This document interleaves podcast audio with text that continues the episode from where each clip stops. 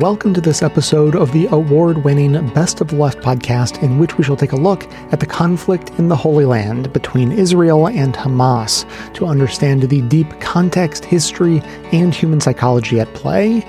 Those who attempt to find moral clarity through simplification of the situation, as many on both the right and left currently are, will only find themselves eventually supporting atrocities by one side or the other and demonstrate themselves to be fools in the process.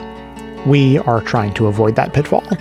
Sources today include Gaslit Nation, Democracy Now!, Counterspin, Ebro in the Morning, and The Marc Steiner Show, with an additional members only clip from The Majority Report.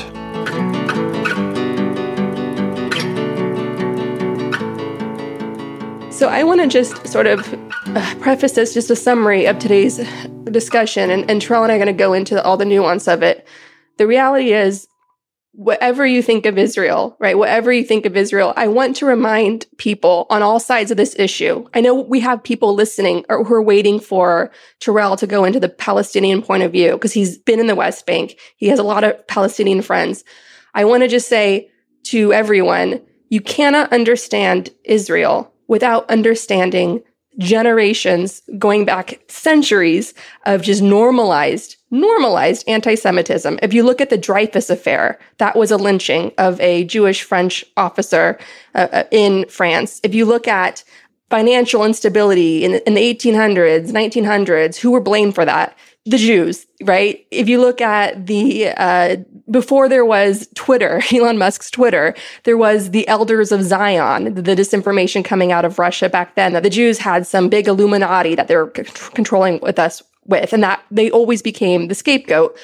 Jewish communities for their own survival, debated among each other how to protect themselves, how to organize self defense, how to overcome this. They try to keep their heads down. They try to st- stay in their ghettos. They would even have conversations, like they would debate whether they needed to follow a policy of keeping their head down and not shining too brightly in society, or they would risk drawing attention to themselves and becoming a target and inciting another pogrom or, you know, more anti-Semitism rage there were discussions over building a Jewish homeland somewhere in South, a Jewish state somewhere in South America. The whole idea that Israel was inevitable, the creation of Israel was actually a very controversial topic among Jewish groups themselves. It seemed completely far fetched. It seemed unrealistic. It seemed like something so out of reach and extreme. It was debated. It was argued. It wasn't ever inevitable. It was something that was finally made possible because the world allowed the Holocaust to happen, because the world turned away Jewish refugees and sent them back to slaughter. And it was really the shock of all those films and eyewitness testimony and the Allied soldiers investigating concentration camps that were being built and operated right out in the open right? People knew about the Holocaust. Hitler, the Nazis killed significantly more Jews th- during the entire Holocaust before the US even had a chance to enter the war. And so Israel was really born out of that. Israel was created as an act of self defense and protection. Okay. So I want people to keep in mind, and that same anti Semitism is prevalent today. So wherever Jews are in the world, there is a heightened sense of danger that they are living with, whether it's in the US or anywhere in Europe, right? Because we have this blatant anti Semitism being pushed by Donald Trump, who lifts rhetoric straight out of Hitler. Okay. He uses the same impure blood language of Hitler. So I just wanted to make that clear.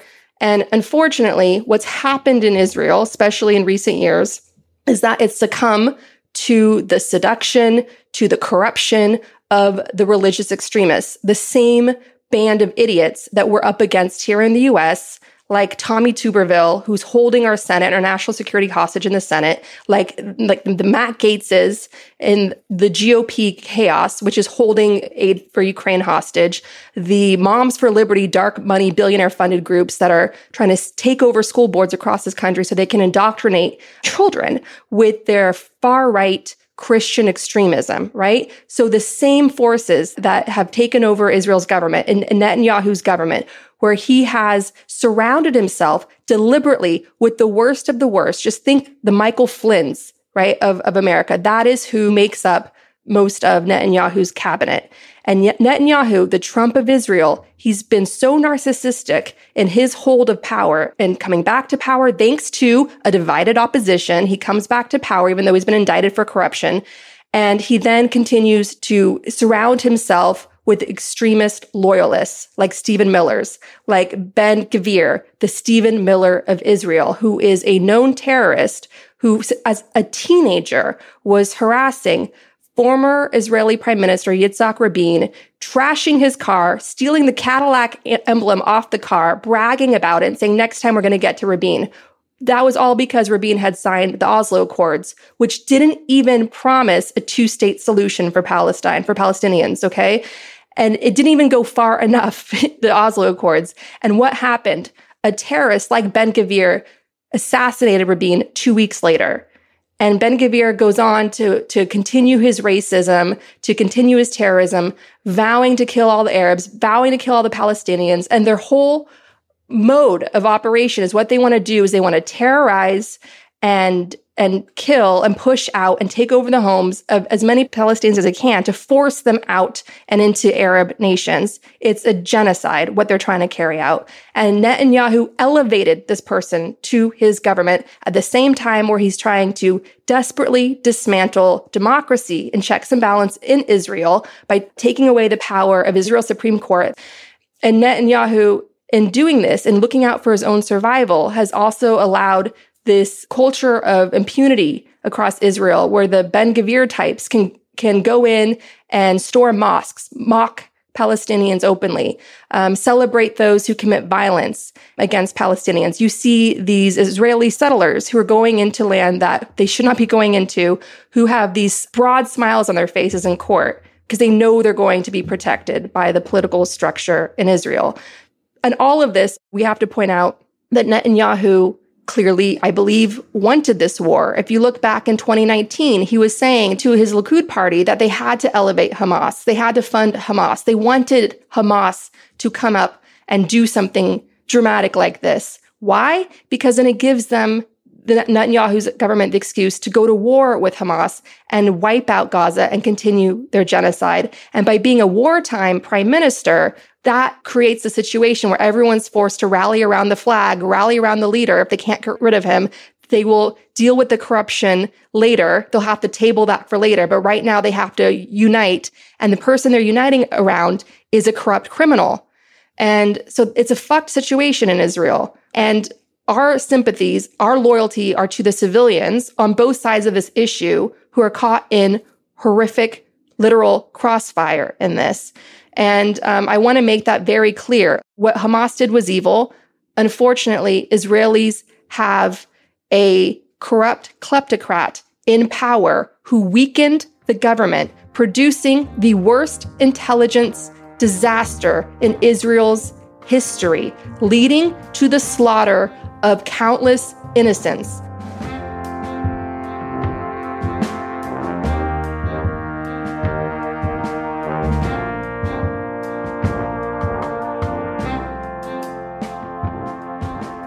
Israel's ordered a complete siege of Gaza, two days after as many as a thousand Hamas fighters carried out an unprecedented attack Saturday morning when Hamas fired thousands of rockets into Israel as militants broke through Israeli security barricades.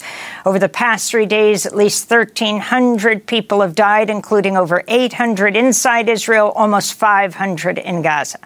One Israeli military spokesperson described Saturday as, quote, by far the worst day in Israeli history, unquote. The surprise attack came almost 50 years to the day of the 1973 Yom Kippur War.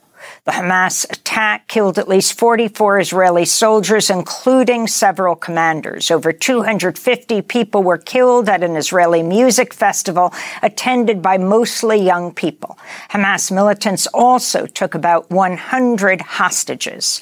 Entire Israeli communities were forced to evacuate. Meanwhile, Israeli airstrikes have killed over 500 Palestinians in Gaza since Saturday, but the death toll is expected to soar as Israel threatens to launch a ground war. Israel's called up 300,000 reservists, is sending heavy armor toward the Gaza border. This comes as the United States is sending more ammunition to Israel and warships to the region. Earlier today, Israeli airstrikes killed dozens of residents in the Jabalia refugee camp. Israel's defense minister, Yoav Gallant, has announced a total blockade on Gaza, including a ban on food, water, electricity, and fuel. Israel's imposed a siege on Gaza for the past 16 years, largely cutting off the area from the rest of the world. Gaza has been widely described as an open air prison.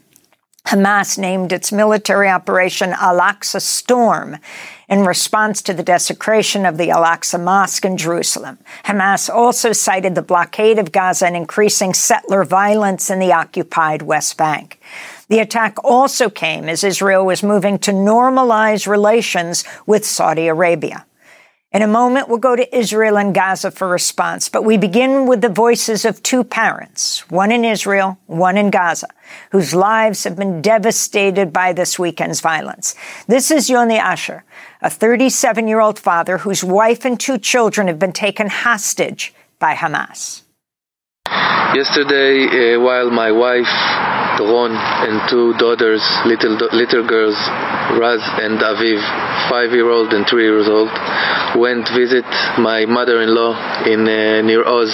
It's a kibbutz near Gaza, and. Uh, during the morning, I contact my wife, and uh, she told me on the phone that uh, there are terrorists inside the house.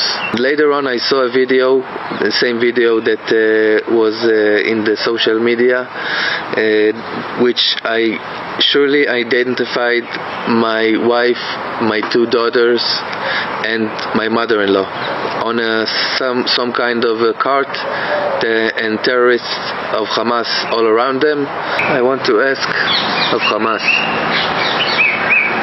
don't hurt them. Don't hurt little children. Don't hurt women. If you want me instead, I'm willing to come.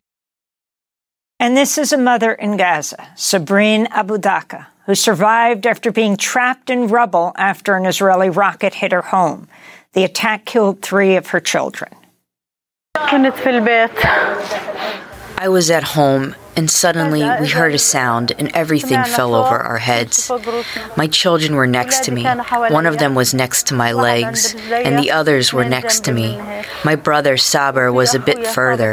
Nothing happened to him. I was hiding between the sofa and the door, so there was no pressure on me, only on my leg, but I didn't hear any sound coming from my children. I called them, but I didn't hear a sound coming from them. Suddenly, I heard my brother Saber calling. The first moment I heard his voice, I shouted and I said, I'm here. And when they recognized me, they started calming me down. And then they started removing the rubble from above me. It took them three hours to remove the rubble above me, but my children died. Khalid died. Kais died. Miriam died. Asif went missing. When they pulled me out of the rubble, I saw everything damaged. The houses are damaged. That's the only thing I saw. And then I went to the hospital. I found that everybody was injured, and we have many injured and dead people.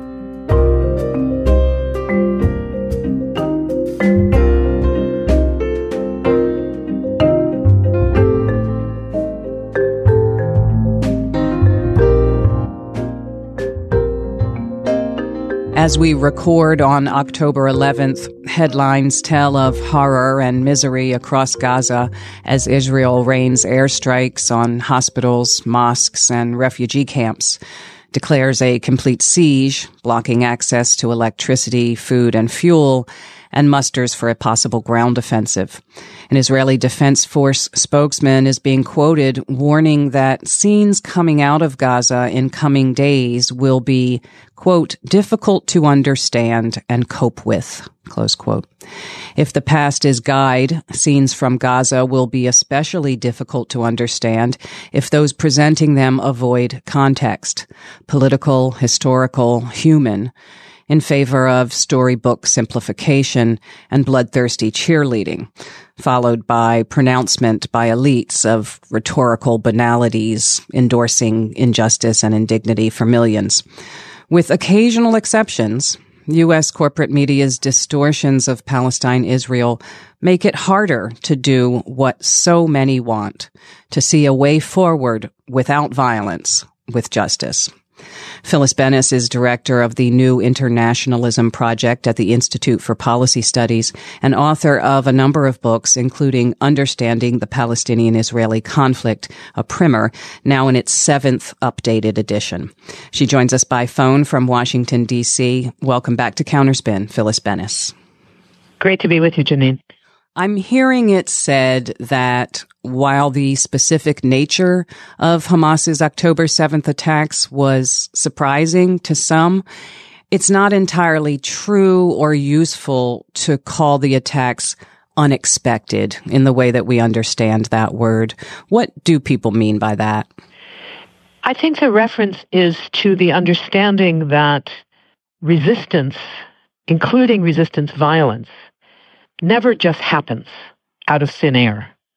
It happens in response to something, it happens in the context of something. And if we're serious about preventing acts of violence in the future, understanding the acts of violence that have already occurred, we have to be prepared to do the hard work of looking at context, looking at root causes, something that at moments of crisis which for Israelis, this is clearly a moment of unexpected crisis. Uh, but for people in this country as well, it's crucial that we take those hard steps to figure out what gives rise to this. Because otherwise, we're simply mouthing platitudes of condemnation. Condemnation of violent attacks on civilians is completely appropriate. Some of the acts of some of the Hamas uh, uh, militants were in complete violation of international law and should be condemned. And it's also true that they didn't just happen. They happened in the context of 75 years of oppression of Palestinians, decades of an apartheid system, and crucially in Gaza, where Hamas was born in 1987 with, we should note, significant Israeli assistance at the time, that the lives of people in Gaza, the 2.2 million people who live in that enclosed open air prison, if you will, one of the most crowded places on the face of the earth, have lived under a state of siege that was imposed by Israel in 2007. Ironically, when we heard this horrific call from the Minister of Defense from Israel yesterday, who said, We are going to impose such an incredibly tight uh, siege, there will be nothing that gets in no food, no fuel, no water, no electricity. This was a call to essentially commit genocide, knowing that with the sealing off of the last remnants of the siege that has already been in place, they are predicting that the impact of their policy will be mass starvation, mass thirst, mass death from injuries that the hospitals will be unable to treat because the hospitals won't have fuel for their generators, which they rely on because there's already insufficient electricity available in Gaza. In an article I'm just writing, I quote a Gaza woman, 72 years old, who said, You know, years ago, we had electricity 24 hours a day and took that for granted. Now that seems like a dream. And this was last June, before this new siege. So what they're talking about with this new siege is almost like a quantitative escalation of what is already in place. I I found out today, and I, I was I've got to say, as familiar as I am with the human rights violations in Gaza, this one shocked me. As of May of this year, 20% of all children in Gaza are stunted by the age of two. I had no idea that was the case. And yet it is. And that's before this level of punishment. So all of those things have to be taken into account to understand, not to justify, not to ever justify the killings of civilians, the killings of, of children and old people. Unacceptable, should be condemned. And we have to understand from where that comes, why these things happen. Otherwise, we have no basis to figure out a strategy to stop the violence on all sides. Our ad system respects your privacy, but if you'd like to get rid of them entirely, we would love to have you as a member of the show. Members enjoy an ad free version of the show, as well as bonus episodes and bonus content in each regular episode, plus extremely handy chapter markers that help identify and navigate the clips. Sign up for membership at bestofleft.com slash support. According to press reports, as many as 1,500 uh, uh, Palestinian fighters of Hamas were killed inside of Israel. Uh, so the, the the enormous number of of militants who were able to get into Israel. Could you talk about the decision of the government to relocate large portions of the of Israel's army from the Gaza border to protect uh, far right uh, settlers on the West Bank? Sure, that's that's one of the big of the big uh, failures uh, on Saturday. Not the only one, because the first failure is obviously the surprise, the strategic surprise. We are so proud about the most sophisticated intelligence in the world with all kind of those elite units, with all the devices. They know everything, they understand everything. And then an operation which was prepared for one year by hundreds of militants, they didn't hear about it. So that's the first failure. The second failure is obviously that the southern front with Gaza was totally abandoned because we were busy with all the festivals of Sukkot, of those crazy settlers, guarding them, but not only guarding them, collaborating with them with their pogroms among Palestinians. We have clear evidence that the army saw the pogroms and did nothing. And when the army is busy for years now, not only recently, only with running and chasing after Palestinian children who throw a stone and, and after all kind of uh, suspected Palestinians. When an army is overoccupied in standing in illegal checkpoints and penetrating to Palestinian homes in the middle of the night to arrest somebody without any, any legal basis, then this is the result. You get, instead of a professional motivated, experienced army, you get a bunch of no ones who don't know to, what to do in, in, in such a situation because after the first shock, there was still it took still hours and hours until the army showed up. And that's unbelievable. And this issue of uh, Netanyahu preparing for an invasion of uh, of Gaza, the you talk about the, the immense uh, undertaking that this involves having to go literally house by house or building by building in Gaza uh, to uh, to find uh, any of the uh, any of the hostages being held. Uh, the, the enormity of this project. First of all, to go from building to building is impossible already because there were many buildings still down, and I, I'm not sure that how many buildings were left, for example, in the neighborhood of Rimal. To find the hostages uh, alive, uh, really, it's, a, it's nice for all kind of, of, of Hollywood films. I don't see it happening, for sure not with this army, with its capabilities, as we were witnessing it only on Saturday. The invasion into Gaza has some other uh, goals namely to put an end to the to the rule of Hamas.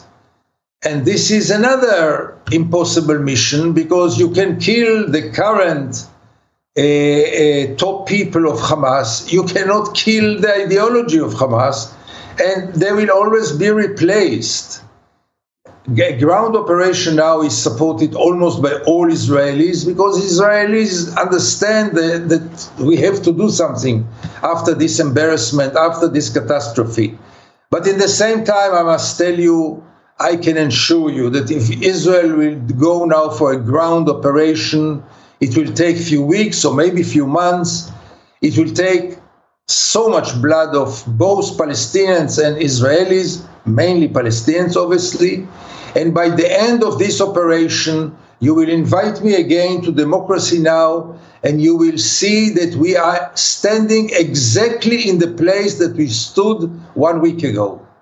Because as long as Israel continues to believe that Gaza, the problem of Gaza, will be solved by the sword, solved by brutal force, by emotions of, of revenge, justified emotions, then we will get exactly to the same place. This vicious circle will not be solved by power, not be solved by tanks, and not will be not will be solved. Will it be solved by troops? Only by a political agreement, and above all, and first of all, lifting this criminal siege for God's sake after 17 years. This siege what was about to to guarantee the, the security of Israel so what happened out of the siege except of the suffer of un- unbelievable inhuman suffer of 2 million people? What did it contribute to the to the security of israel this siege? You see the outcome we just have less than a minute, Gideon. I wanted to ask you the difference of the cry, the call of the families of the hostages, of older people, of young people, of children, uh, the family members, one after another, talking about being, for example, a peace activist and saying, please use restraint. And the contrast between that and President Biden, as he addressed the nation yesterday, deciding consciously and in the readout of his conversation with Netanyahu um, a few minutes before he spoke, saying they did not call for restraint. Your response, how important is the President of the United States position here? We have less than a minute. In less than a minute, I can tell you, Amy, that last night when I was watching President Biden, I really envied you, Americans, that you have such a leader. I never thought so before last night. But last night, Biden was a real leader, someone that you can trust because he was extremely sincere and someone that you can rely on. If Netanyahu would have taken the same speech, he wouldn't be Netanyahu. Netanyahu is busy with politics, and here comes this Biden and tells Israel what Israel wanted to hear I would love him also to say some things about the Palestinian suffering, the Palestinian agony. He ignored it totally, and this is very regretful. But by the end of the day, this is what Israel needs now some kind of leadership, and it totally lacks it. Nobody is around really to understand that we have to go for a new way. Nobody is there.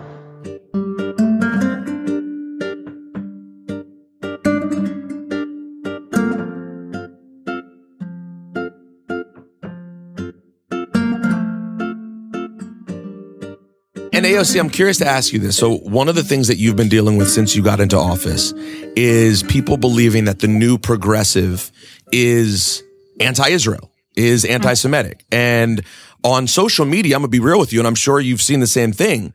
Whether it's fake whether it's bots, whether it's actual mm-hmm. real thing, you do see a lot of it. Like it's almost a mm-hmm. caricature of the mm-hmm. progressives that like Saturday happened. And while Jewish people like myself are heartbroken and my Israeli wife is scared for her family, it's like the so-called progressives online are immediately bashing Israel to a degree that was so uncool. Um, and just uh, unempathetic, unkind.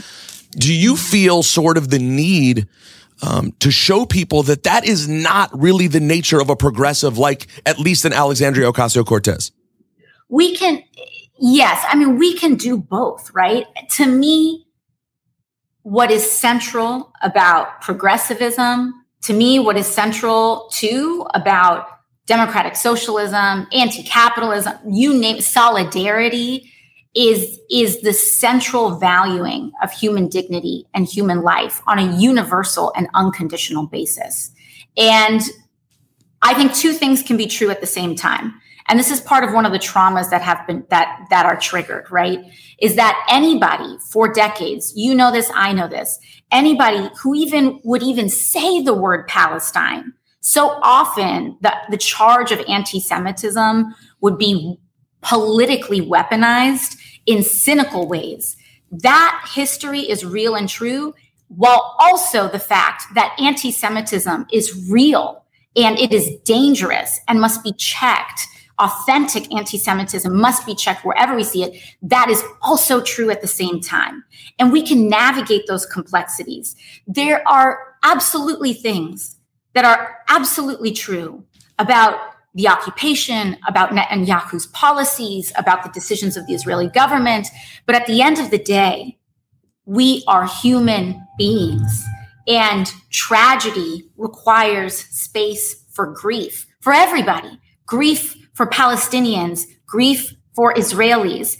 And it is dehumanization that is the stepping stone to ethnic cleansing, to genocide, which we have seen from the Holocaust to Gaza.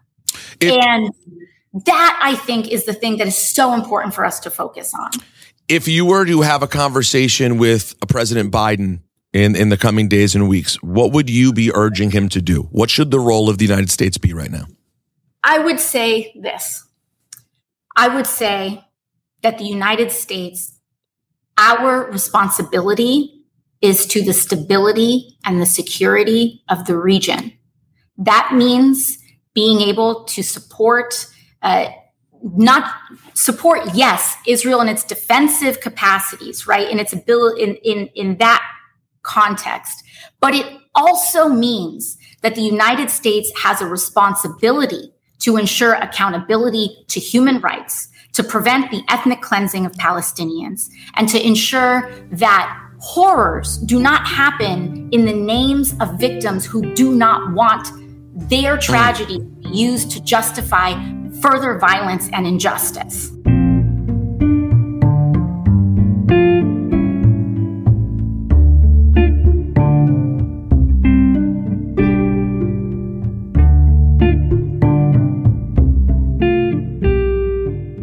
Even before this weekend, I've had calls of someone's cousin being killed by the Israeli Defense Forces, 12 year old children. And the tears and the anguish that I see people expressing now and the world collectively coming together to say that never again, the Israeli September 11th. You know, I've had these conversations throughout the year, you know, and, and what really hurts me is that well, number one, it hurts me because I didn't see the world react with these people. And, and, and it's painful to even say it because you don't want to think like, okay, care about my issue versus mine and getting into these silos. And that's not what we're doing with this conversation. This collective pain that everyone is participating in, I just wish that my that the world would, would see the pain of the people who were that I talked to. I've had a number of conversations with people who call me and, and, and say, well, my, my family in Gaza, they're just getting ready to die. And those are the people, like you said, the civilians, they're being lost, and particularly the Palestinian civilians. And what further frustrates me about the conversation or hurts me is that people don't understand the passion with which I talk about Palestine because I've never conflated Hamas with Palestine. And when people say Palestinians support Hamas and they try to point to these very misconstrued polling data, I can tell you that number one, there hasn't been an election in 17 years. And the PLO and the other groups, you know, political groups that are in Palestine have been willing to have a conversation, of, you know, that leads to a peaceful two state coexistence or some variation of that. But Benjamin Netanyahu reject has, has rejected that. And over the years, he's become more xenophobic in order for the sake of maintaining his power. And I think that what's missing in these conversations is that we really don't understand how Western hegemony has dominated how we view ourselves and which camps that we're in. And at the end of the day, you have the, the one percenters of political global leadership that are creating these conflicts through their screwed up policies. And they're getting the civilians, us, we're the ones that are suffering from this. And what I really challenge all of us to do is to understand why are these structures the way that they are? And that sometimes means that we have to challenge the very systems that we feel benefit us or benefit our side. When people talk about Palestinians, for example, I can think about to the days when Mike Brown was killed.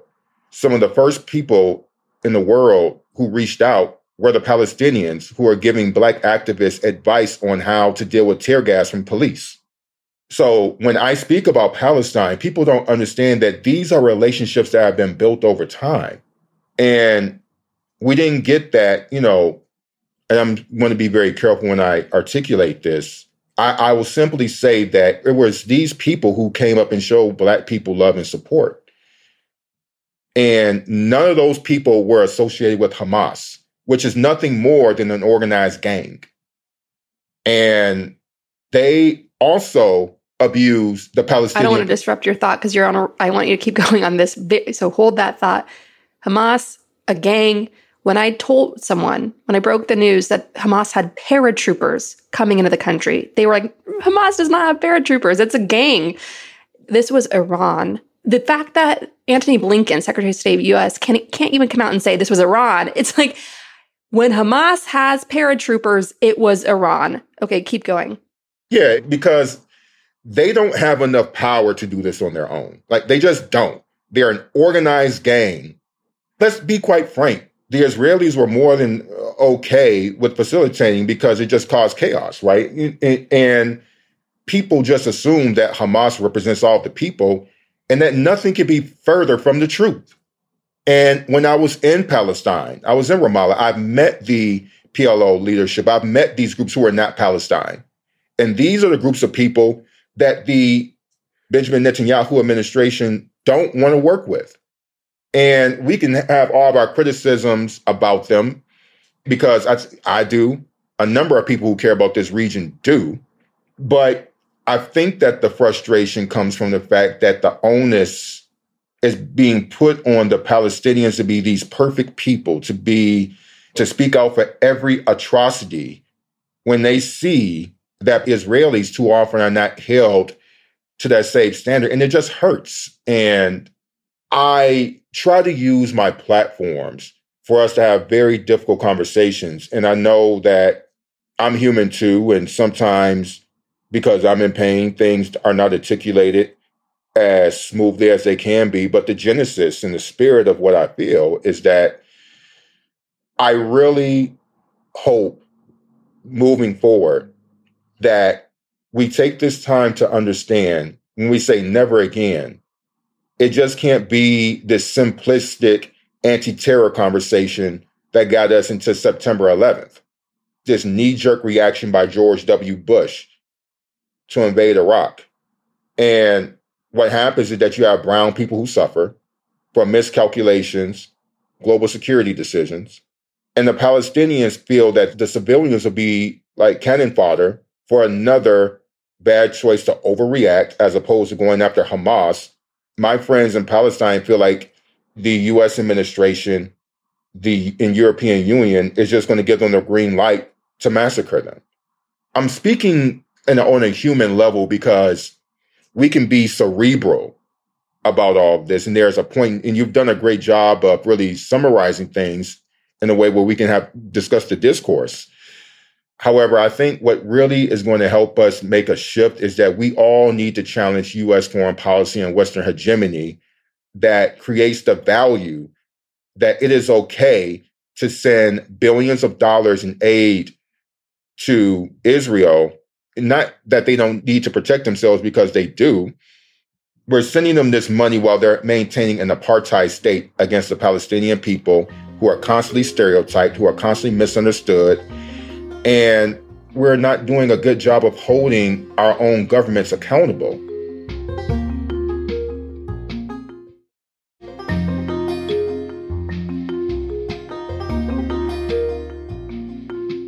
The occupation is now 55 years old. People in Gaza live in an open prison, and the attacks that took place when Hamas crossed the border, tearing down the border fence, catching Israel off guard, and slaughtering Israelis at a concert and in Israeli towns has created a paradigm shift. 1,200 people have been killed in Israel. 300 taken captive by Hamas. Now, Israel's attacks, their air attacks on Gaza, have killed at least 1,100 people, wounding at least 326 children, and close to 6,000 other people wounded. We know we now have not only the occupation, but an openly far right government in Israel. And our conversation today is with Yumna Patel, who is the Palestine News Director for Mondoweiss. Here's our conversation today with Yumna Patel. I'm really curious what you, how you would describe, it's almost an absurd question, but how you would, would describe the tenor of the moment. I mean, you're, you're, you're in the West Bank, you're in the occupied territories mm-hmm. in West Bank and Bethlehem. Mm-hmm. Um, and most of the violence is taking place in the Gaza Strip and the parts of Israel mm-hmm. that are near Gaza, right? Mm-hmm. So I mean, but but but but the the, the reverberations of of uh, fear, anxiety of of the turmoil must be spilling over. I mean, talk a bit about what what your sense of things are. Yeah, absolutely. Um, things are extremely tense, you could say, on the ground here. Speaking, obviously, you know what the, the reality in the West Bank looks very different to, to how it looks in, in Gaza right now.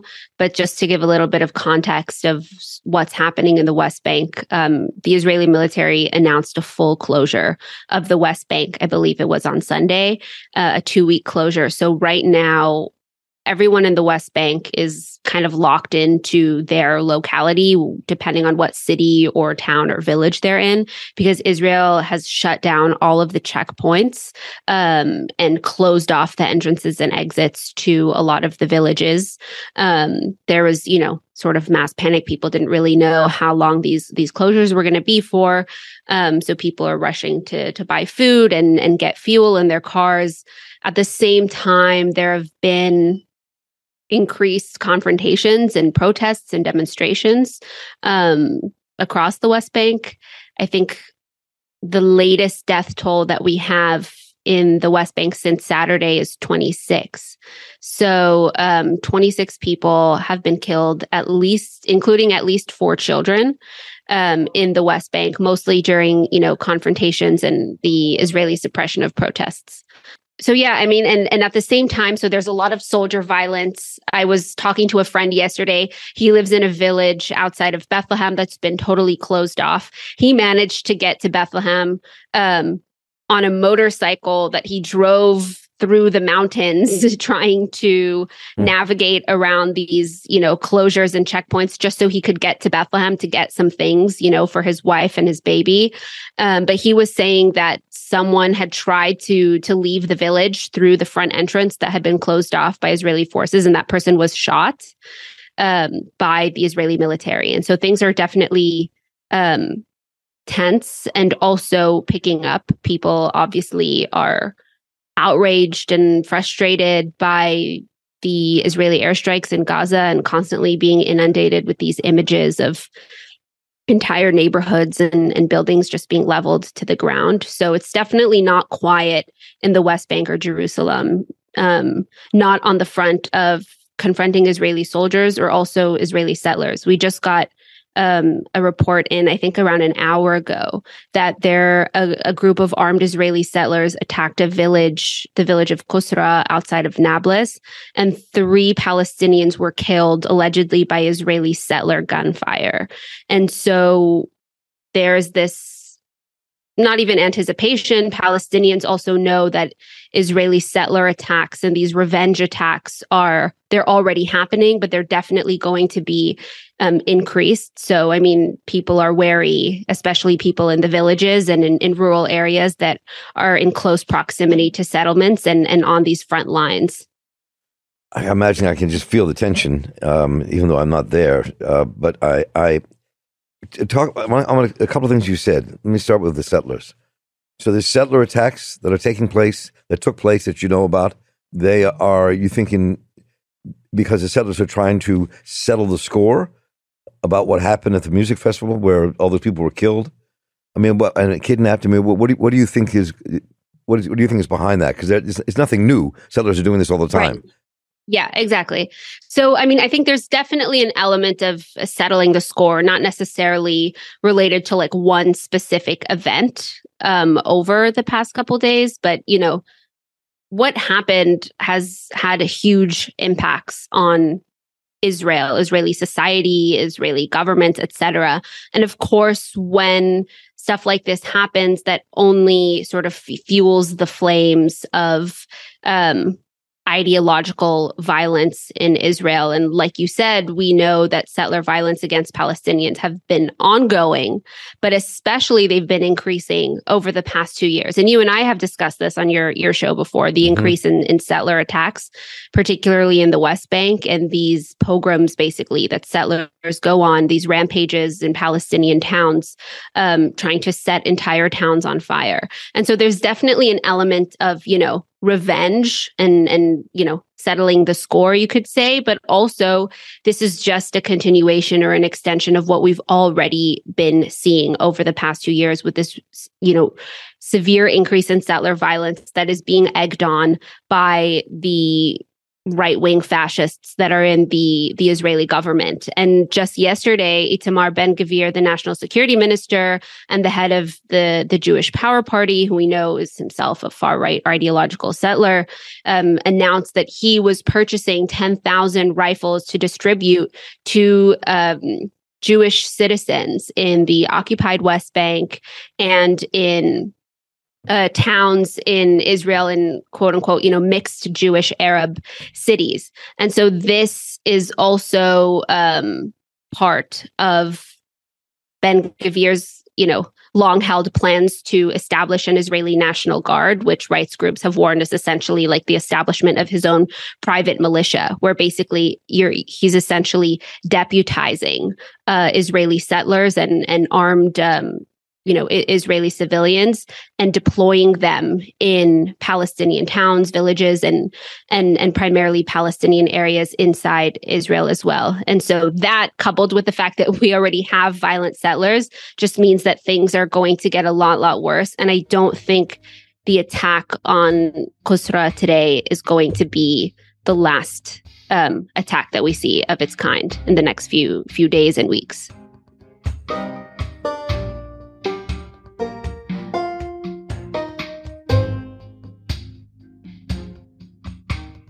Omar Shakir, in a long Twitter thread you posted on Saturday, you warned Israeli authorities are signaling their intent to commit mass atrocities. You cite a number of Israeli officials making statements suggesting precisely that. Uh, can you document what you're saying and what they've been saying?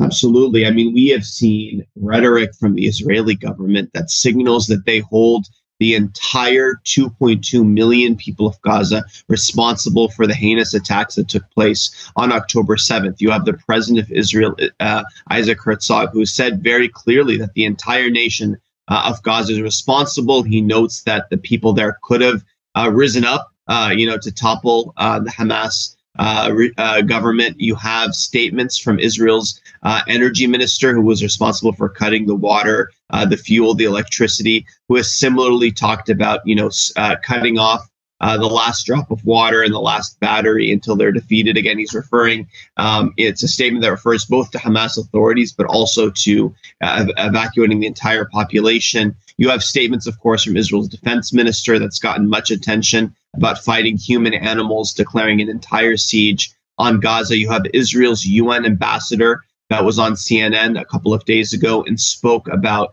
how, you know, let's remember that Hamas, you know, that the population of Gaza elected Hamas. Of course, he neglects to mention that nearly half of Gaza's population are children who weren't even, you know, alive to vote at the last time there were elections. All these statements should worry the international community because they're not happening in a vacuum. They're happening as the Israeli government reduces entire neighborhoods and blocks to rubble, as hundreds of children and civilians have been killed in relentless bombardment, 6,000 bombs dropped in a 25 by 7 mile area. I mean, an open air prison. So these statements aren't happening in a vacuum. They're happening um, amid the most intense bombardment of Gaza we've maybe ever seen in a situation where more than a million people, according to reports, have been displaced from their homes. So the international community must act to stop this. There is a moment that we can try and stop this, and we must do so before it's too late. I want to play for our audience Israeli President Isaac Herzog claiming no one is innocent in the Gaza Strip,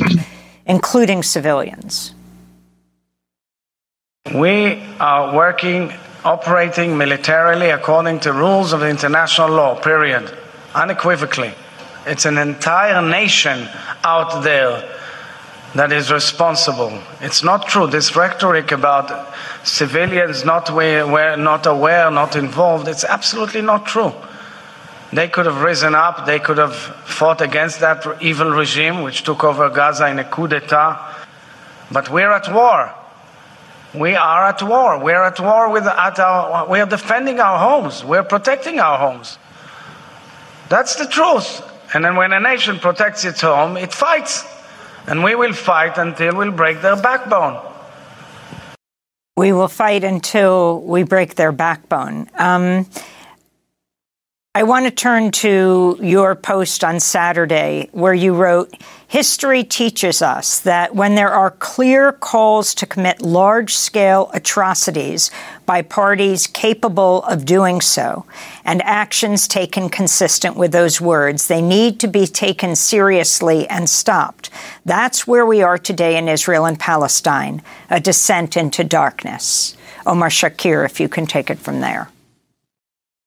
Yeah, I mean, uh, President Herzog talked about breaking their back. They have broken the back of the people of Gaza in a way that's simply unprecedented. The statement that the Israeli government is complying with international law is pure fiction. I mean, we know they've cut, uh, you know, vital necessities, as we've discussed, to the entire civilian population. They've sealed the crossings. We know that they have, you know, bombed in a way that, again, you know, is is is reduced, as has been proudly boasted by the Israeli Air Force on Twitter of, reducing entire neighborhoods and blocks to rubble. Uh, you know, we really need to take note of these statements because the Israeli government, and again, that what's striking here is that it's not meeting the sort of pushback that one would expect in a situation like this. I mean, it took days for Europe and the United States even to reiterate basic platitudes about the need to comply with international humanitarian law. You're not seeing sufficient effort taken to warn of the risks to Gaza's population. It is a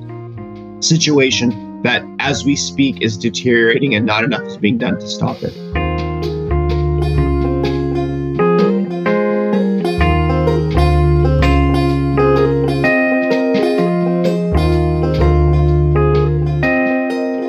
Ask you about the White House just saying that Gaza City's evacuation is a tall order. Uh, the Israeli army's call for more than a million people to evacuate North Gaza a tall order, the White House has said, adding the U.S. understands Israel is trying to give civilians fair warning. Your response, Noura Erakat. That is so cynical that is so cynical and can only be corroborated by an irresponsible media that has failed to show decimation of Palestinian communities, the attack on shelters, the attack on refugee camps. What warnings? To what end? Palestinians have been under siege for 16 years. There are no humanitarian corridors. The one corridor with Egypt was bombed by Israel. The minister of Israeli defense literally said that there will be no there will be no exit, that there will be a siege, that electricity will be cut off, that water will be cut off, that Palestinians are human animals. There has been a priming that all of these mass atrocities will be accepted by a population who will watch it with lament, but think to themselves, but what else was Israel supposed to do? We are all being primed to accept mass atrocities. This historically is the playbook of how genocides happen.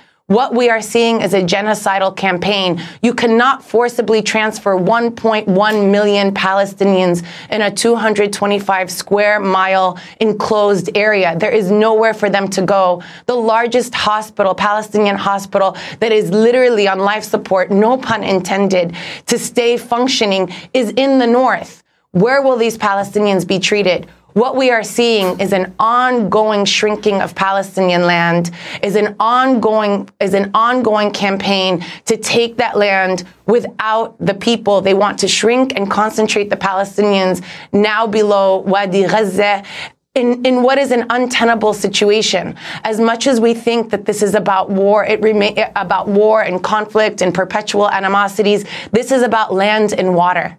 And there is only one viable future. We either all live together or we all die together. And despite all of our appeals for us to survive and live together, the international community, mainly the Western governments led by the United States, the European um, capitals who have already cut off aid to Israel, France, which has banned uh, Palestinian protests, Germany, which has banned Palestinian protests, are intent on a, a, a military option where there is no outcome military solution will not produce an outcome of a viable future for anybody. You know, I already played this, but I'm going to play a much shorter clip of the former Israeli prime minister, because how significant he is, Naftali Bennett, who's now serving in the army in Gaza, um, exploding at the Sky News anchor Kamali Melbourne when asked about what's happening with Palestinian civilians.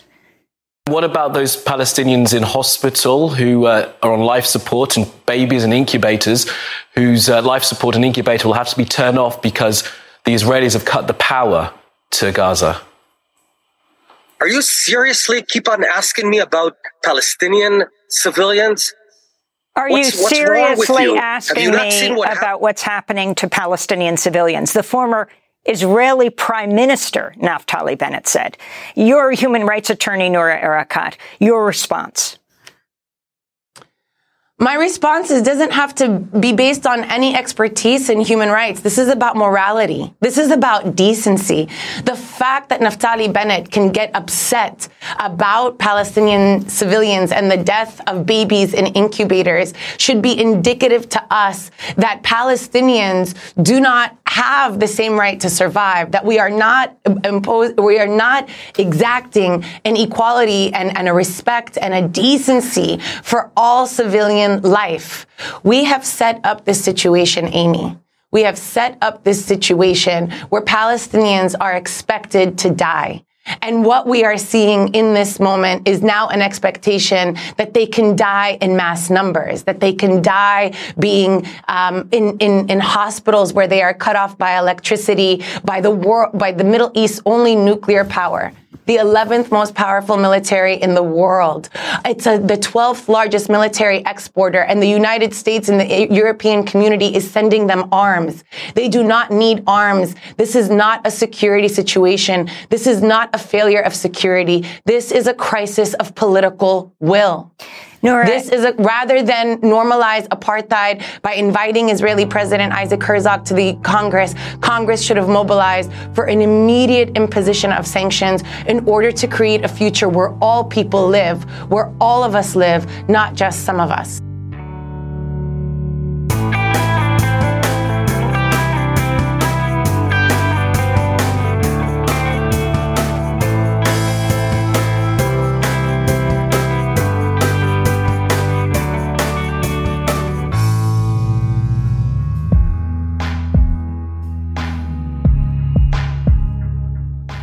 Hi, Jay. Thanks for all the work that you do. I've been listening to your show for a long time. Uh, my name's Andrew. I'm calling you today on day seven of the latest war between Israel and, and Hamas. On this day, Israel has ordered 1 million Gazans to move south for their own safety while they remain under siege, blockaded, and with nowhere to go. And so, you know, really bad times, and I know you're feeling it, but I'm just wondering, like, do you call your congressman? Because I got this email today from Justice Democrats, and, you know, it's urging me to call my congressman to call upon them to advocate for a ceasefire, an immediate ceasefire in Israel and Gaza. And my gut reaction to that was just, no, I'm not going to bother. I really don't think there's any will on my congressman's part to call for a ceasefire. I mean, the, the only Congress people that are calling for it right now are already being just pummeled in, in the media and from many sides. So I'm just wondering, you know, do you call your congressman on stuff like this that just seems so like it's such a far shot that, that the U.S. Congress is going to tell Israel anything other than do what you have to do and we have your back. Anyway, I just wanted to see what you think about that, and you know, I'm I'm going back and forth on it. So, thank you for all that you do, and uh, really appreciate your show. Have a good day.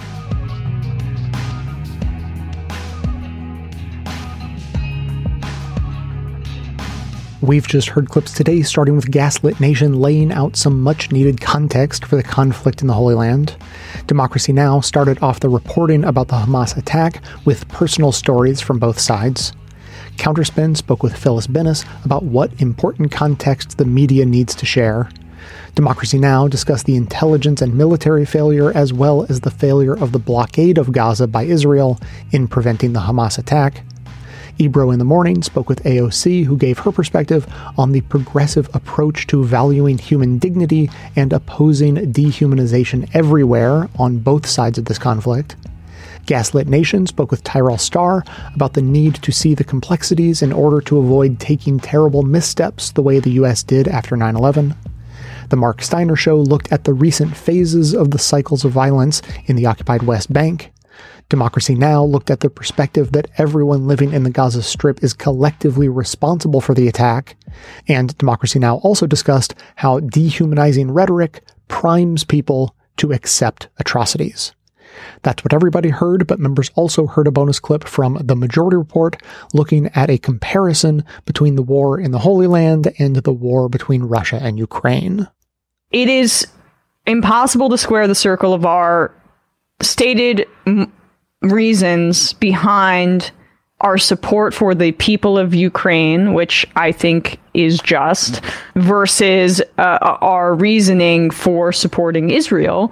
Because in those instances, the parties that are the colonizing parties, the parties that are not respecting the borders, the sovereignty of nations, that are oppressing a certain people that has less power, those parties are Russia, and that uh, that party is Israel in that instance to hear that and have all of our bonus content delivered seamlessly to the new members only podcast feed that you'll receive, sign up to support the show at bestofleft.com slash support or shoot me an email requesting a financial hardship membership because we don't let a lack of funds stand in the way of hearing more information. Now to wrap up, a few additional notes on the conflict that we didn't have time to squeeze into the show itself the news of the day basically is that the Gaza healthcare system is in a state of collapse due to the siege implemented by Israel, preventing electricity and fuel from entering the area. There's this headline from The Independent says civilians are drinking seawater as supplies run out. And it mentions that the World Health Organization says there are less than 24 hours worth of supplies in many areas.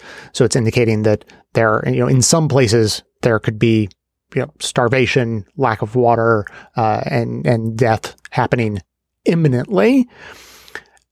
In response to Andrew, who we heard call in uh, with the question about you know whether it's worth calling Congress, I would just point towards the shut up strategy, as I call it. Uh, I think it's a completely morally bankrupt strategy, but it's it's been a long running one in this conflict, and the argument goes that if you have anything you want to say speaking out against Israel or you want to add nuance to the situation, you should shut up or you're anti Semitic. That is basically how the argument goes.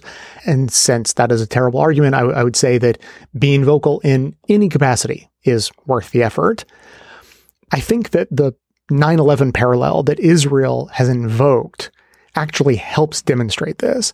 What they are basically arguing is that as victims of a 9 11 type event, they should be allowed and frankly expected to act out of a desire for extreme vengeance fueled by grief, fear, and anger. This is exactly what the US did after 9 11, and those wars we started are now roundly condemned as having been terrible ideas. Now, eh, like in a different context, not a not a conflict between countries or or even political groups, but just bringing it down to individuals who commit violence against one another. You know, there's violence committed and then there's a trial, right? Some someone is being accused and the victim of a crime is not allowed in our system to also help determine the punishment, nor should they. Being in a heightened state of grief and anger as a personal victim is no time to make a rational decision about an appropriate response to something like violence. But in war, such as after an attack like the one from Hamas, it is precisely the victims, while in a heightened state of grief, anger, and fear, who then get to decide how their country, in this case Israel, responds. This is precisely why we need other voices to speak up right now to help guide the response away from vengeance to something that has even the slightest chance of being more productive in the long term. As for the US and our support of Israel, we may be trying to have it both ways. That's how it seems to me. And, keep in mind that diplomatic language is always going to be at play in a case like this, and yet you're always having to sort of read between the lines. But we started out, you know, right from the beginning by saying that we fully support Israel and its right to defend itself. That's totally standard to be expected. But as plans for the invasion of Gaza began to emerge, the rhetoric from the US continued to maintain support while also discouraging them from doing anything profoundly stupid that might get themselves into an even worse situation that they will be stuck in for years to come. This strategy, sort of summed up by this uh, this reference to quotes from Biden in an article, says U.S. President Joe Biden said Israel has to go after Hamas, has to in quotes, but it would be a quote big mistake for Gaza to be occupied by its forces. So, you know, I think for our current situation, that is almost as good as we're going to get. But speaking of it being a big mistake, it's I'm happy to go into more detail. There's a, a pretty good piece from the Atlantic titled "Israel is walking into a trap," and in essence, it argues that Hamas, contrary to what rhetoric from Israeli leadership might have you believe, Hamas is made up of humans, not animals. And as humans, they have the capacity to predict reactions to this attack that they planned for a very long time. Undoubtedly, they would have expected Israel to invade Gaza in an all out assault and wanted to drag them into a prolonged ground war that would be terrible, deadly, and expensive for the country. This is exactly the strategy laid out by the planners of 9 11. Use terrorism to draw the U.S. into an unwinnable war that would drain its resources. This is because a small, disempowered faction cannot hope to do as much damage to a larger power as that larger power can inflict on itself, given the right circumstances. It is the intended outcome of the use of terrorism to create those circumstances so that the greater power acts to their own detriment. And so the argument goes hey, Israel, don't fall for it. Obviously, you're only going to do what they hope you do. Now, one last note on the complicated relationship between the Palestinian people and Hamas. This is one of the stickiest bits of nuance that creates great opportunities for propaganda based on real events, things people really say, feelings people really have, but it gets used as propaganda to sort of inflate the reality. Let, let me explain what I mean.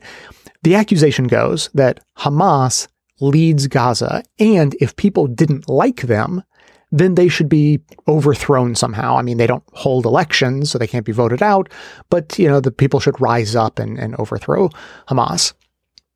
And also that when Hamas attacks Israelis, not just in the most recent attack, but you know, in other instances, civilians can be seen celebrating. And that's absolutely true.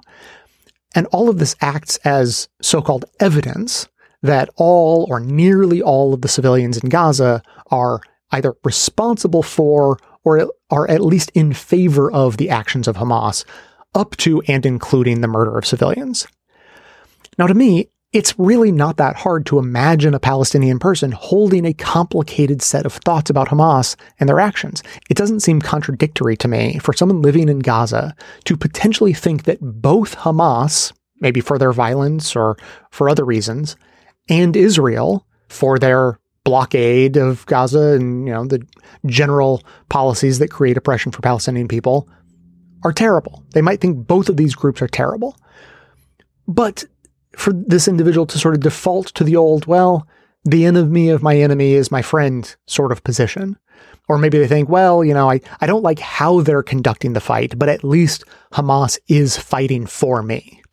So it can be complicated. And I think that any honest person could admit to understanding those, those very normal human emotions. You know, they're, they're not absolutely basic human emotions. They're a little bit more complicated, a little bit no, more nuanced. But I think honest people can recognize, yeah, I can, I can see myself feeling that way.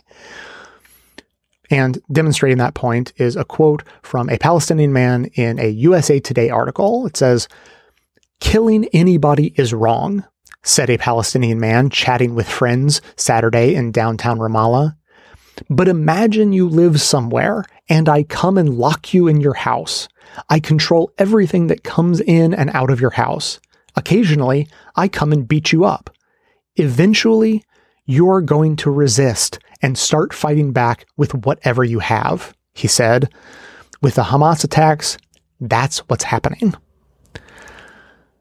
So, as I've said from the beginning, adding as much context and nuance to this discussion is the only way to hope to understand it. And that goes for both sides. We included important context and understanding about the Israeli and broader Jewish diaspora perspective right at the top of the show, just as AOC included the important point about the very real danger of anti Semitism.